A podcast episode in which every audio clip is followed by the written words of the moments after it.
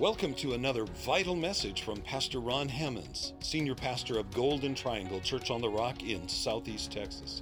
We're so glad you're joining us. For more information about Golden Triangle Church on the Rock Ministries, visit our website, cotr.com. Enjoy the Word. Are you ready for the Word? All right. Open up your Bibles. Let me just ask you to open up to Psalms 83. Okay, there's no way that we have enough time for me to stick with my notes, but let me give you a current affair perspective. I'm going to offer you this morning a simple reading because at some point in our future, we will be in a Psalms 83 predicament.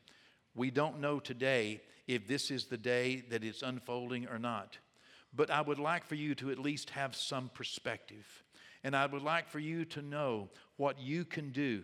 We are in a moment of real spiritual warfare, not unlike some moments we have been in the past. It seems like each generation has its problem. Each generation has its war.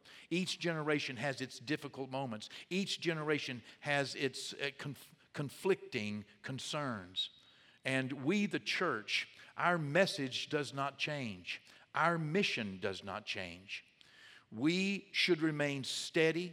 We should remain committed. We should remain prayerful. And we should remain a part of what God is doing in the earth.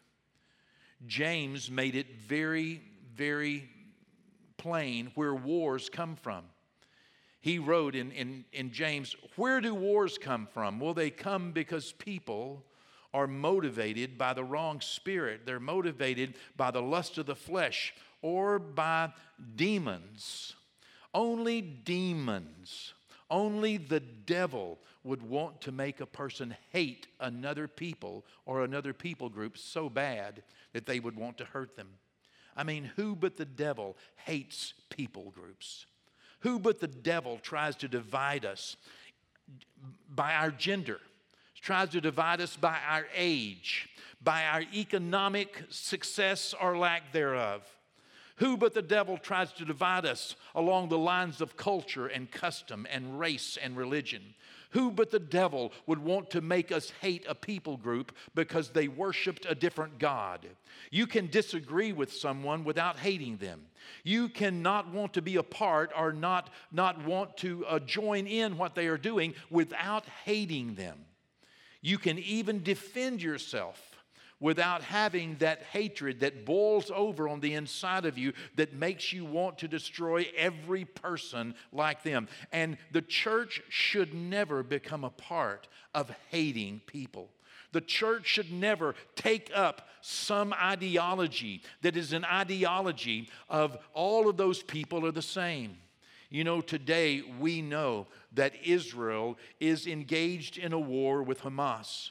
They are not engaged in a war with Palestinian people.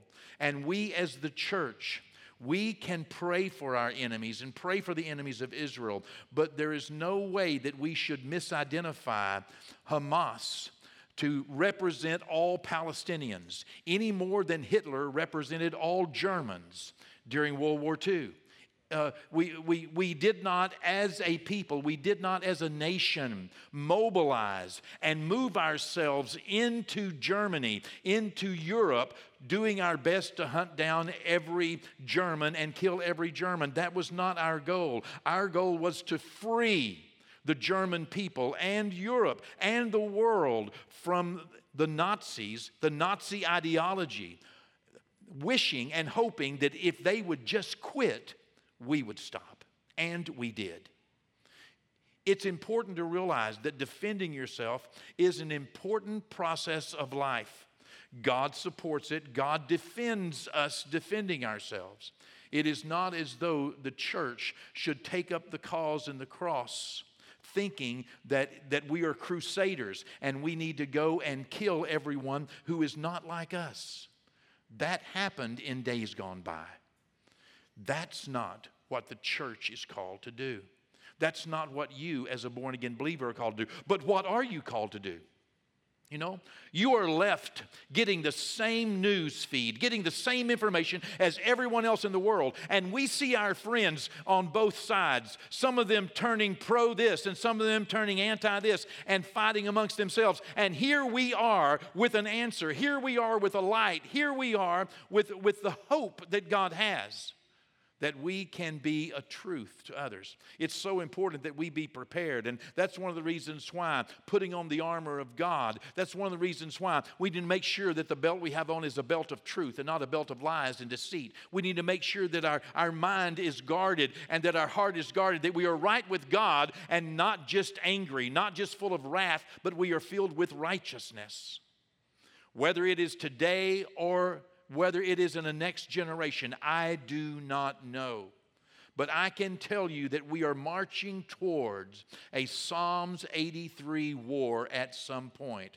Let's look and see how this psalmist, a man named Asaph, who was a prophet of God, let's look and see how this psalmist wrote it in Psalms 83 as a prophetic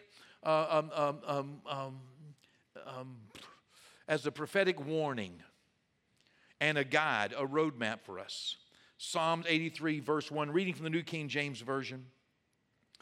A psalm of Asaph. Do not keep silent, O God. Do not hold your peace, and do not be still, O God. First, he is addressing this prophetic psalm to God. And what is he saying to God? He's saying, God, would you notice what is happening? Would you look and see what is going on the earth, Lord? And would you not stay out of it? Would you get involved? Lord, don't keep silent. Do not hold your peace. Lord, I'm asking you to get involved, and I'm asking you to stay involved. This is God's intent. For this prophecy that came through Asaph came from God. God is the one that is giving us the heart to pray. Oh, God, get involved. Get involved. Don't be silent, Lord, and Lord, stay involved. Verse 2, for behold, your enemies they make a tumult, and those who hate you have lifted up their head. He's saying, God, don't just get involved. But here God is giving us the hope and the cry that God, not only would you get involved, Lord, but would you take this personal? Would you more than just see what's going on, would you realize, God, that this is personal? These people don't just hate us. They hate you. They hate you. They have lifted up their head because they are your enemies. What motivates someone to hate God? What motivates someone to love hatred so much that they hate even the Creator, the Sustainer of life, the God of mercy, the God of love, the God of forgiveness? What moves someone to hate God? Let me tell you, it is the devil. We are in a spiritual warfare. Every generation faces the devil's desire to bring division first between God and man, doing everything they can to accuse man before God, and to accuse God before man. And here the cry is, don't just get involved, God, but take this personally. Verse 3, they, the ones who hate you, God, the ones, Lord, who are your enemies, they have taken crafty counsel against your people and consulted together against your sheltered ones. Who are the ones that God has sheltered? Of course, Israel is. Lest you think little of Israel, let me tell you, Jesus was a Jew. He was born in Israel. Okay, he ministered in Israel. He grew up in Israel. He went to school in Israel. He went to the cross in Israel. He died in Israel. He was buried in Israel. He was resurrected in Israel. He ministered after his resurrection in Israel. He resurrected. He went to heaven from Israel, and he's coming back to Israel. If you do not think Israel is important to God, then you've missed the boat. You've missed the picture. You hadn't read the book. Okay, the sheltered ones, these whom God has made room for. It is very plain that one day, is it today? I do not know.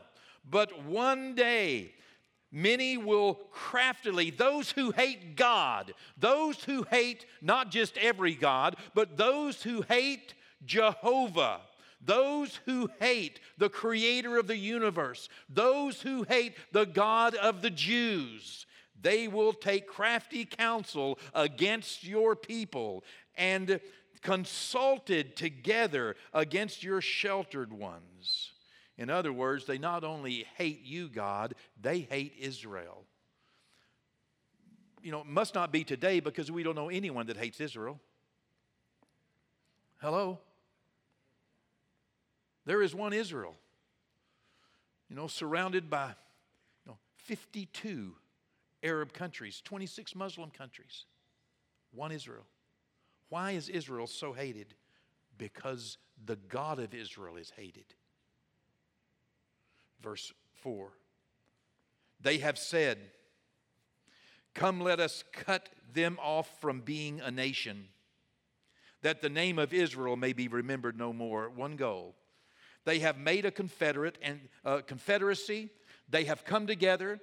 And they have one unanimous goal. They have decided on one goal. They want to wipe Israel off the face of the earth. They don't want Israel to be anymore, and they even want to destroy the remembrance of Israel. Take down every remembrance, rewrite history, and destroy it. You know, I have been to a few places, and some of you were with me recently at a place called Tel El Sutan in Jericho.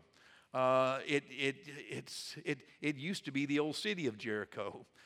Now every reference has been wiped away. There are no references at all to anything. I used to take groups there, and all the boards were up, and all the history was up, and everything. It's all gone. It's been gone. It's wiped away. There are some who aren't just happy. Whether it's today or whether it's in a future day, I do not know. But they will consult together. They will come together to absolutely destroy the remembrance of Israel and to wipe it off of the face of the earth. Verse 5, for they have consulted together with one consent. They form a confederacy against you. Wow. Against you, God. This confederacy is against you. One voice, one command, destroy Israel and destroy the remembrance of God. Verse 6, who are these people? Well, it identifies them. Fortunately, we will know when this day happens, because this day will happen when the tents of Edom and the Ishmaelites, Moab and the Hagarites, Gebal, Ammon, Amalek, Philistia with the inhabitants of Tyre, Lebanon, by the way, Assyria also has joined them, and they have helped the children of Lot. Think about that. Stop and think. Selah. Think about that. Okay, so all the people are clearly named here. All of these people represent the border state, the ring, the initial people living all the way around Israel, okay? This is like the buffer zone. All right? These are the people living from the north. You know, the Mediterranean Sea is on the western shore, but the people that are living from the north all the way around here. It's the people that are represented by Lebanon and Syria and Jordan and Saudi Arabia and Egypt and Gaza and people in what is called the West Bank. It's all of these people that are right around the border. These are the people that prophetically one day will make a confederacy and will have one goal in mind: to destroy Israel and to wipe it off of the face of the earth, because they hate God. And they want to destroy the people who say they depend on God. And there's just one little oasis of people who say Jehovah is our God. Wipe you off the face of the earth. Well, verse 9, deal with them as with Midian, as with Sisera, as with Jabin at the brook Kishon, who perished at Endor, who became a refuse on the earth. Make their nobles like Oreb and Zeb, yes, all their princes like Zeba and Zalmunna. These are Old Testament enemies that you can read about in Judges 5, 6, 7, 8. These are the Old Testament enemies that came and tried to destroy Israel again, and the judges dealt with them and destroyed them and took them out. This is what the prayer is. This is you know, God, deal with them as you have with enemies in your past. Verse 12, because those enemies said, who said, let us take for ourselves the pastures of God for a possession. This is what they want. They want the land. This is their goal. Different, I believe, than the war that we will see in Psalms 38. They don't just come for the land in Ezekiel. In Ezekiel 38, they come for other reasons. And by the way, Ezekiel 38, verse 11, if you're reading that, it says it's in a time when Israel does not have gates and bars and walls. There are gates and bars and walls there today, okay? But, you know, I'm not a prophecy teacher. I don't know whether it's today or not. But one day there will come a confederation of these border states, the people right around the ring of the border that surround this oasis, and one day they will unite and say, we are going to destroy the people, and we're going to wipe out their remembrance, and we're going to occupy the land. We want the land, the pastures of God for a possession. Verse 13, oh my God, make them like whirling dust, like the chaff before the wind. As fire burns the woods, as a flame sets the mountains on fire, so pursue them with your tempest and frighten them with your storm. The same thing, Lord. You know, take this personal, Lord. Take this personal, God. Well, verse 16, I believe, gives us great insight into every conflict that God allows, those we have seen in the Word and those that we are yet to face. Verse 16 says, fill their faces with shame. Fill their faces with shame, that they may seek your name, O Lord, O Jehovah. The purpose is so that God, they would see you are God. The purpose, Lord, is for your glory because, Lord, without acknowledging you, without embracing you, Lord, without following you, God, these people have no chance in eternity. Lord, fill their face with shame that they have been. Make them feel like I have felt whenever I have done something that I realized displeased my Heavenly Father. Make them feel like we feel it at times about our past when we were not kind to people, when we did not love, perhaps whenever we said things, felt things, and wanted things that we realized later was not the will of God. Lord, bring them to a place where they're broken, Lord. Bring them to a place, Lord, where they're on their knees. Bring them to a place, Lord, where they are ashamed, God, so that they may seek your name. The name of God in the earth. What is the name of God in the earth? Jesus. That they may seek Jehovah, Almighty God, and the name that is above all names, that at the name of Jesus every knee would bow, every tongue would confess. There is a hope, even in the prophetic psalm, dealing with a war that is yet to come. We see the purpose, the hope, is that our enemies would be saved, is that people would not be lost and on their way to hell. It's not for a vengeful attack. It's for an eye-opening realization that the God of Israel is the God of the earth, that He is the God who is creator of all things, sustainers of life, that He is a forgiving God, a loving God, a just God, a merciful God, but yet a God not to be trifled with, hated, and His people are not to be destroyed.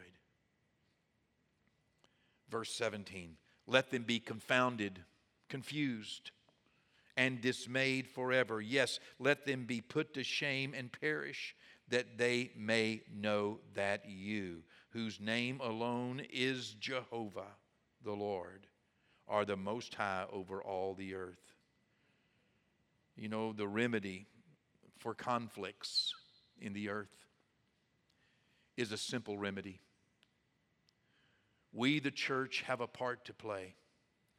I believe this is why Jesus was so adamant about us praying for our enemies. He said, you can love people and do good to people who love you and do good to you. Even the world does that.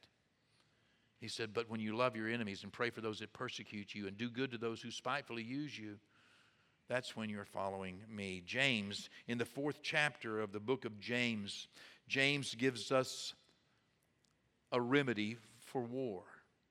He has just said, where do wars come from? He answers it, but then he tells us what to do. And this morning I'll leave you with this admonition. If you, and if the simple enemies would do this, things would change. When will they do it? I don't know. I don't know the date, but I know the event. It is called the Great White Throne Judgment, when every knee will bow and every tongue will confess that Jesus is Lord. And if it works for my eternity, it will work in this life. In James, the 4th chapter, in verse 7 and 8, the Bible says, therefore, submit to God, resist the devil, and he will flee from you. Submit to God. Submit to God. Resist the devil. Don't let the devil make you so angry that you begin to hate people. Hamas does not equal Palestinians, does not equal Arabs, does not equal Islam. Don't let the devil make you hate or misidentify or lump everyone into one group. Terrorists have to be stopped. It was a sad day on August the 6th and August the 9th of 1945 when we realized that there was only one way to stop the kamikaze ideology of world domination. We dropped atomic bombs on Nagasaki and Hiroshima. 225,000 people died, along with their dogs, their cats, their birds, their cows, boom. And untold numbers of people injured and wounded. And the war stopped. And peace ensued. I prayed that we would get to a place where submission to God and resisting the hatred of the devil would not just be known by people in church, but could be spread by us around the world. Verse 8, draw near to God. It doesn't leave it with just submitting and resisting. Draw near to God, and He will draw near to you. Let me encourage you, if you are in conflict in your soul today, in your mind, if you are at odds in your family, at work, school, community, and please don't get embroiled in all of the social media conflicts. Share the light and the love of Jesus Christ. Pray for your enemies. When you have nothing else to say, can you at least say, I'll pray for you, not in a condescending way. I'll pray for you, and then pray for them. The same light that shined on Saul of Tarsus, that converted him from a persecutor of the church, the most dynamic persecutor of the church, to the most prolific supporter of the church, was just a light from heaven that lives inside of you. Let your light shine. Submit to God. Resist the devil. Draw near to God, and He will draw near to you. This morning, would you bow your head and consider laying down your hatred? I know you've been hurt, but there's a difference between hatred and hurt. Consider laying down your prejudice. realize that God loves Israel and God is going to support Israel. God is going to support Israel. Where are you going to line up? God is not going to let Israel be wiped off the face of the earth. God is not. He will not do that. Where are you? Doesn't mean that you agree with everything they do. That's not the point. The point is, are you willing to submit to God, resist the devil, keep you from, don't let him turn you into someone who's hating, hateful, disgusted. Just please let God shine through you with a love, with a mercy, not just for the war and what's going on there, or between the Russians and the Ukrainians, or between the Democrats and the Republicans. This applies to every area of life. Don't hate. Let your light shine. Pray for your enemies and those that are against you. Stand up where you have to. Defend if you are called upon. But do not sit in your home filled with hatred and disgust and not be praying for a light to shine in the hearts, in the lives of our enemies. Because an enemy of Israel is an enemy of the church. And an enemy of the church is an enemy of your family. They need prayer. Father, today, we pray, Lord, that your light would shine, Lord, that you would clean us out first, Lord, our minds, Lord. Help us, Father, to be better prepared, Lord, to put on the armor of God, as Pastor Marcus will teach us about, Lord, and God, how we can be prepared so that we're not tricked and deceived by the enemy, so that our emotional buttons are not pushed to the point to where we just believe what we have heard and the propaganda, Lord, the lies, Father, or even the truth, Lord, and God, allow those things to push us into a place where we are not pleasing to you. God, we want to please you. Lord, God, we know people hate you and hate the people that claim you as their God. But Lord, we're not going to hate them back, Lord. We're going to love them, God. We're going to be merciful and kind. And Lord, we're going to pray that they be born again. Lord, save our enemies, Lord. Lord, let shame come to their face, Lord, because they see you as Jehovah God. Lord, and save Israel, God. Lord, we ask in Jesus' name. Thanks again for joining us for another relevant word from Pastor Ron Hammonds. Visit cotr.com and subscribe to our social media platforms to stay up to date. As well, receive more encouraging messages from our pastor and details of the work we're doing both in our community and communities like ours around the world. Today and every day, God bless.